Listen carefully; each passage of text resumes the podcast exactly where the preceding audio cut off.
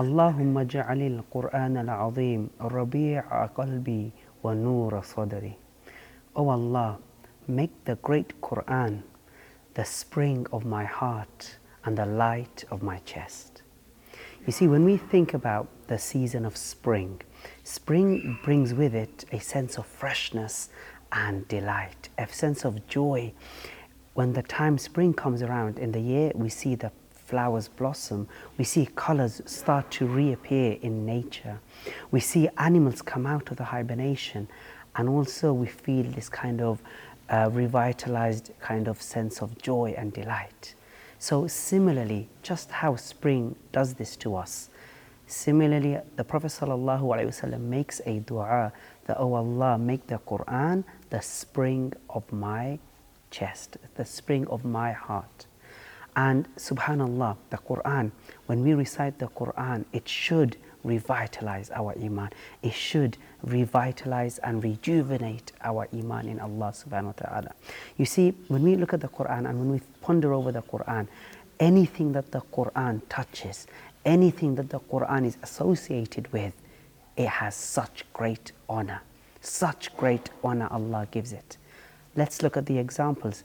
Angel Jibreel came down with the revelation Angel Jibreel alayhi salam is the chief of all angels. The Quran was revealed to Prophet Muhammad sallallahu wasallam and Prophet Muhammad sallallahu wasallam is the greatest man to step foot on this earth. The Quran was revealed in a month, in a month and this month is the best of all months the month of Ramadan. This Quran was revealed on the night of power. This night is the best night in the whole year. The Quran was revealed to this ummah, this nation. What does Allah say? Kuntum khayra ummatin ukhrijat linnas. You are the best of mankind. And the Quran, imagine a hafiz of the Quran. Imagine a person who, have, who has memorized the entire words of Allah subhanahu wa ta'ala. How special is this person? You see, even in this world, we give honor and respect and give dignity to those people who have memorized the Quran. We tell them to go forward to lead the prayer. We tell them to recite Quran in a gathering. And subhanallah, what an amazing miracle in this ummah we have. Children, four, five years old, six years old, they've memorized the entire Quran. I went to an Islamic seminary. It took me three and a half years to memorize the Quran. But there are people who memorize it within a year. Some pious predecessors, they used to memorize the Quran within 30 days in the month of Ramadan.